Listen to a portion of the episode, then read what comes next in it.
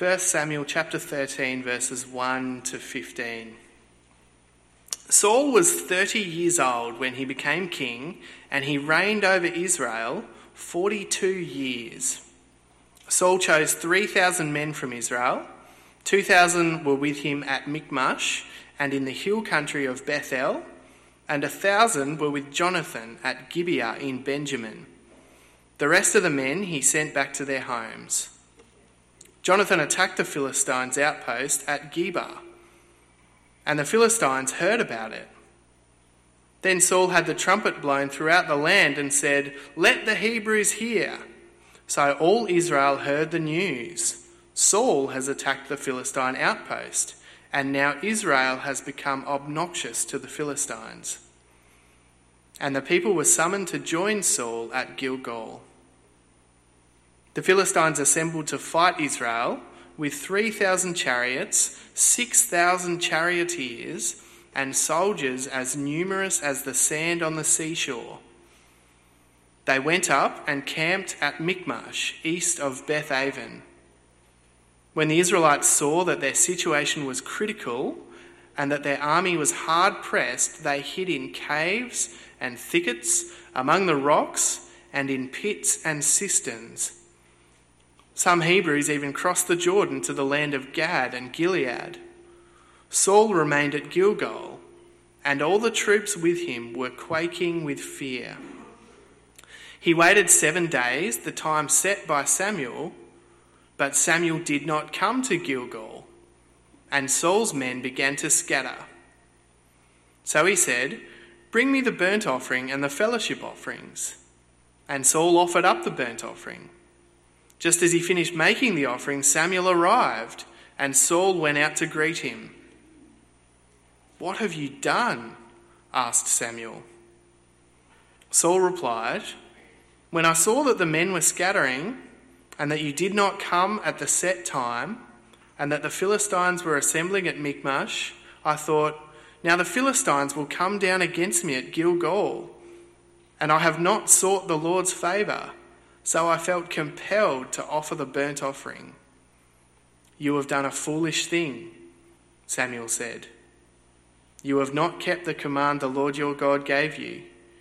If you had, he would have established your kingdom over Israel for all time. But now your kingdom will not endure. The Lord has sought out a man after his own heart and appointed him ruler of his people, because you have not kept the Lord's command. Then Saul left Gilgal and went up to Gibeah in Benjamin, and Saul counted the men who were with him. They numbered about 600.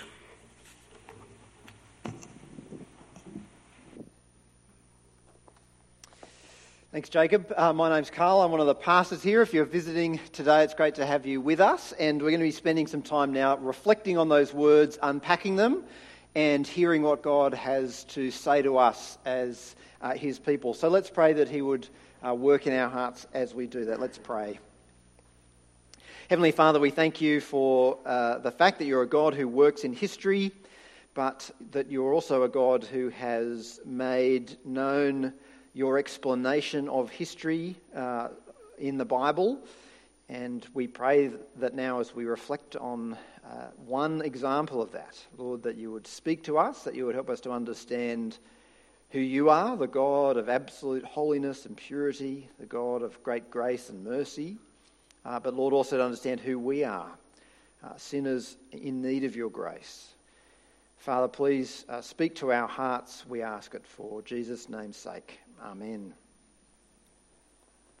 I wonder if you've ever started out uh, with something really, really positively, a new venture, a new escapade, or whatever it might be. You're really excited, you've got up all your hopes kind of stored up for what it might bring about. Uh, you've got this little project on the go. Maybe you've started a new job or something like that. Uh, maybe you've shifted to a new subject at school and uh, you know you feel like you've hit your sweet spot. Uh, maybe you've started playing a new sport or you've joined a new team and, and it really seems to be working out for you. It seems to be your thing. And at first, everything seems to be going really well. Uh, everything seems to be going fantastically. And then all of a sudden, before you know it, everything just starts to crumble. Uh, all the things you were trying to escape from before with this new project, all those things come back to haunt you. Uh, you thought that this new thing, this new strategy, this new scheme was the answer to your problems. You thought it was the way forward, and yet now it's clear that it hasn't really helped at all. And in fact, things maybe are, are worse than they were before. And in a way, that's really what the situation here is in this chapter of 1 Samuel that Jacob read for us. In the last few weeks, uh, for those who were here, we have been working through the book of 1 Samuel and we've seen how the people were in trouble. They were in danger from the nations that were surrounding them. Uh, they were under attack from these foreign powers, and so they'd asked God for a king like all the other nations had, and God, in His mercy, had given them a king. He'd given them King Saul. And at first, it looks like things are going really well. They defeat their enemies, uh, they're excited, they're pumped up, uh, they're on top of the world. But then all of a sudden, in this chapter, things start to fall apart. The wheels start to come off. And what looks like a way forward turns out to be the same old problems coming flooding back all over again. At the beginning of the chapter, then, we find King Saul, this king that God had given the people, we find King Saul forming an army and launching an attack. That's where things start. He launches an attack against the Philistines, uh, a regional kind of superpower. He launches an attack against them through his son, Jonathan. And it's already sort of clear at the beginning of the chapter that things are not quite as good as they might be. So we're told that uh, Saul has 3,000 men. There's about 2,000 that he keeps for himself, and there's 1,000 that he distributes to his son Jonathan. It's kind of a sub military commander. But even though his son Jonathan has the smaller fighting force, half the size, it's his son who goes out to do battle. And having won the attack through Jonathan, Saul then takes the opportunity to claim the success and the credit for himself. He sounds the horn throughout Israel and he proclaims, Saul has attacked the Philistine outpost. Well, kind of he had, but it was really his son Jonathan who'd done it. But no, sooner has he boasted about his success over this outpost when the Philistines begin to hit back. They amass their troops and begin to threaten the people of Israel. We're told that they gather 3,000 chariots and 6,000 men. And when the Israelite army sees these opposing forces, we're told that it looks to them like sand on the, on the seashore. They, they feel completely over, uh, uh overwhelmed and outnumbered. And again, as we've seen before, Israel starts to panic. Look at verse 6 of that chapter. It says, When the Israelites saw that their situation was critical and that their army was hard pressed, they hid in caves and thickets among the rocks and in pits and cisterns. Has anyone ever played paintball? And you end up in those ridiculously improbable situations where you're trying to hide behind a tree that's only, you know, a few inches thick. You're terrified. And there's paintballs hitting the dust all around you. It's ridiculous. And here is the army of God's people hiding in thickets, in caves, in wells. According to verse 7, some people even take the opportunity to flee to the other side of the Jordan. They're terrified. More and more, it becomes clear that panic is the default kind of response of the people of Israel. If you think back earlier in Samuel, the Philistines had again attacked Israel, they defeated them. Again, the people of Israel had panicked and they'd gathered up the Ark of the Covenant and they, they sort of took it out into battle as a good luck charm. And they ended up being defeated. They lost the Ark, went off for a number of years. It wasn't until they turned back to God that God came and delivered them. Then, a few chapters later, another person, Nahash, the Ammonite, he'd come up against them, and again that they'd, they'd panicked. And that time they'd asked for a king. They didn't try the ark strategy again. They thought, no, this time we'll go with the king, and they'd ask God for that. But it wasn't Saul who'd saved them. It was the Spirit of God who rushed on Saul, and then he went out and won the battle.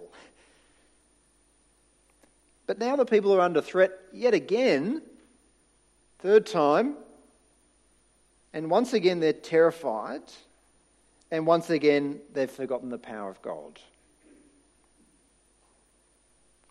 And it would almost be funny, wouldn't it, if it wasn't so terribly familiar to us. God delivers us, and then we forget. God delivers us, and then next time we panic and fall into a spin. I know a growth group leader, they're not from this church, so you won't be able to guess who it is. Uh, I know a growth group leader who panics every every time before growth group. Every time they imagine that their group will be a catastrophe. By catastrophe, they mean that there might be awkward silences and that maybe not that many people will turn up. It's not, not a great catastrophe. But every time they panic. And every time they get very anxious. And they think, I can't do this. And every time I talk to them, they say, and you know what? I was so anxious. And then I went and people turned up and we had just, you know, it was just great. People really engaged, wonderful conversations. God was gracious. And then next time, they panic again. We have it uh, whenever we run Christianity Explored. Jacob talked a moment ago about that. Uh, every time we run that, we tend to think that no one's going to turn up. We think, oh, it's going to be empty. There's going to be three empty tables and just facilitators. And yet, every time God in His grace brings people along to hear the gospel explained. Someone told me the other day that uh, their friend shared with them they thought it was the most wonderful thing they'd ever been to, that you could come along to a place and talk about God. They'd never experienced anything like that in their life. It can happen to us, panic that is, when we look at the world. We think the world is falling apart. And so we begin to hide in our caves. And if we're not hiding in our caves, we at least begin the doomsday preparation the food stocks for the zombie apocalypse. But we don't need to hide in our caves or in the thickets or run away as fast as we can from the world because God is faithful and God is powerful and He's done it before and He'll do it again. We can be afraid when we look at society. We can think, well, maybe the church will be destroyed or Christian liberties will, will, will end. Maybe schools will, Christian schools and Christian organizations will be shut down. And so we begin to hide in our caves. And maybe all those catastrophes will happen, who knows? But Samuel shows us that God is in control, He's strong and mighty. We can be afraid when we go to share the gospel with someone. We imagine catastrophe. We think that maybe they won't talk to us anymore or, or it will end the friendship or the family relationship. We, we're afraid of saying too much and the consequences. And so we hide in our caves and we keep our mouths shut while the world perishes around us. But God is powerful. He's done it before, He's won the victories, He'll do it again. If we forget that God is powerful and that God is in control, then we'll end up again and again, like the people of Israel, hiding in caves and in thickets and in holes in the ground. But if we remember that God is mighty, if we remember that God is the mighty, mighty King, then we'll have great confidence to step out in faith.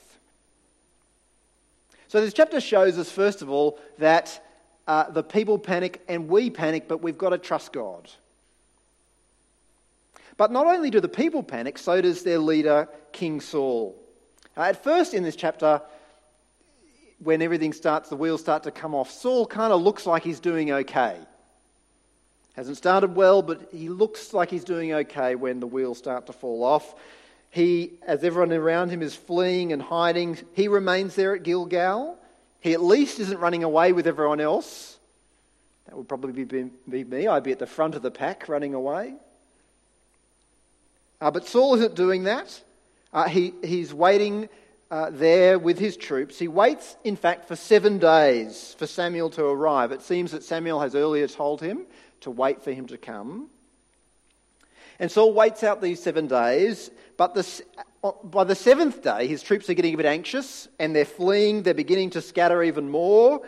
And as he looks at his ever dwindling army, uh, and he doesn't see Samuel arriving, he thinks to himself, Well, I've got to do something. I've got to take matters into my own hands. The troops are fleeing, the Philistines are gathering. And so he does what all leaders are supposed to do, doesn't he? He takes the bull by the horns and he does something. He acts decisively. And just as he finish, finishes, he, he calls for the sacrifices, uh, he makes the sacrifices, and just as he finishes, along comes Samuel, who he's been waiting for. And Saul obviously doesn't think he's done anything wrong. He thinks, you know, that he's done the right thing. He's, he's acted decisively. So he goes out to welcome Samuel. Samuel, it's all right. We don't need you. I've sorted it all out. And Samuel says, What have you done? They're ominous words, those words. They're actually the words that God speaks to Adam and Eve in the garden. What have you done? Uh, they're the words that God speaks to Cain after he murders his brother Abel. What have you done? Samuel comes to Saul and he says, Saul, what have you done?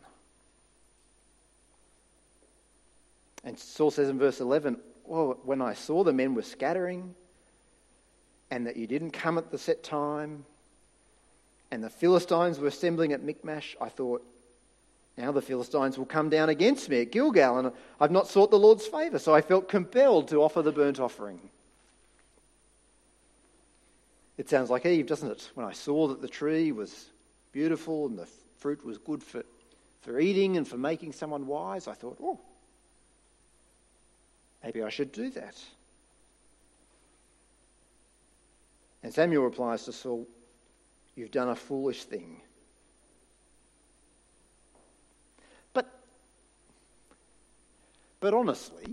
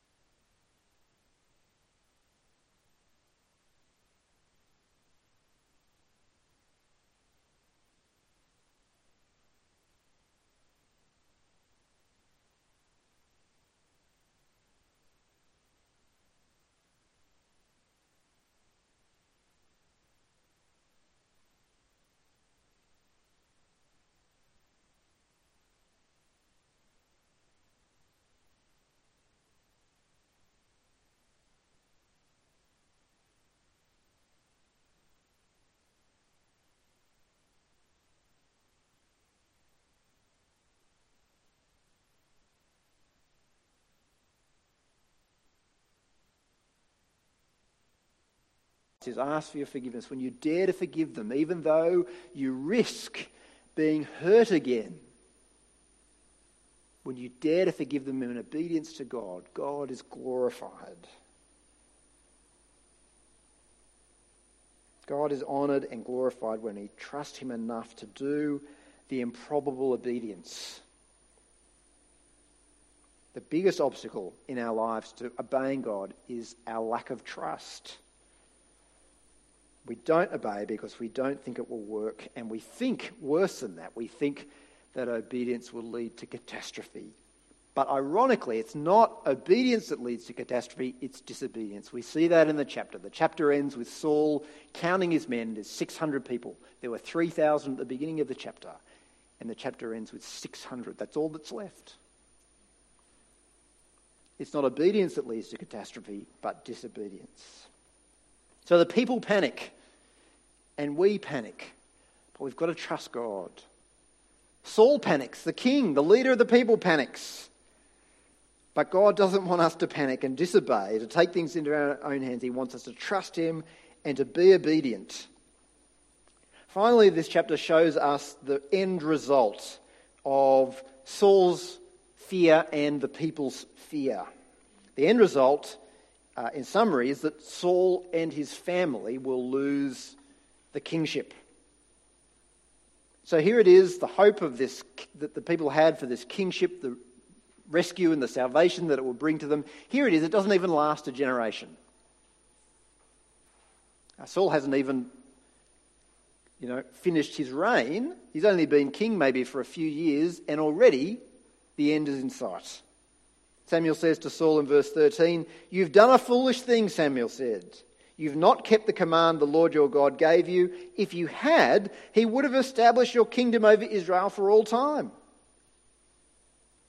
But now your kingdom will not endure. The Lord has sought out a man after his own heart and appointed him ruler of his people because you have not kept the Lord's commands. God required obedience, not military prowess, not naked courage, not imagination, not someone willing to take matters into their own hands, whatever the cost, not someone committed to religious rituals. God wants people who trust and obey Him. But more than that, God wants a leader who can lead his people in obedience as well. And Saul can't do that. Saul can't even obey God himself, let alone lead the people in obedience. And the result, God says, is that Saul's kingdom will not endure. Instead, the kingdom of Israel will be given to someone else God says someone whose heart lines up with his own heart. In the first place, as we'll see in the chapters to come, that person is David. If you know the Old Testament, if you know the book of Samuel, you'll know that. That the person who is, has a heart that lines up with God's heart, that person is King David. But even David would fail. He'd fall into sin. He'd sleep with a woman, murder her husband and his descendants would fail, his children would fail. But the kingdom wouldn't be taken away from David's family. Ultimately, would come the Lord Jesus Christ, the man, the descendant of David, whose heart truly lines up with God's heart. Jesus always lived in obedience to his Father, even to the point of dying on a cross. Talk about improbable obedience.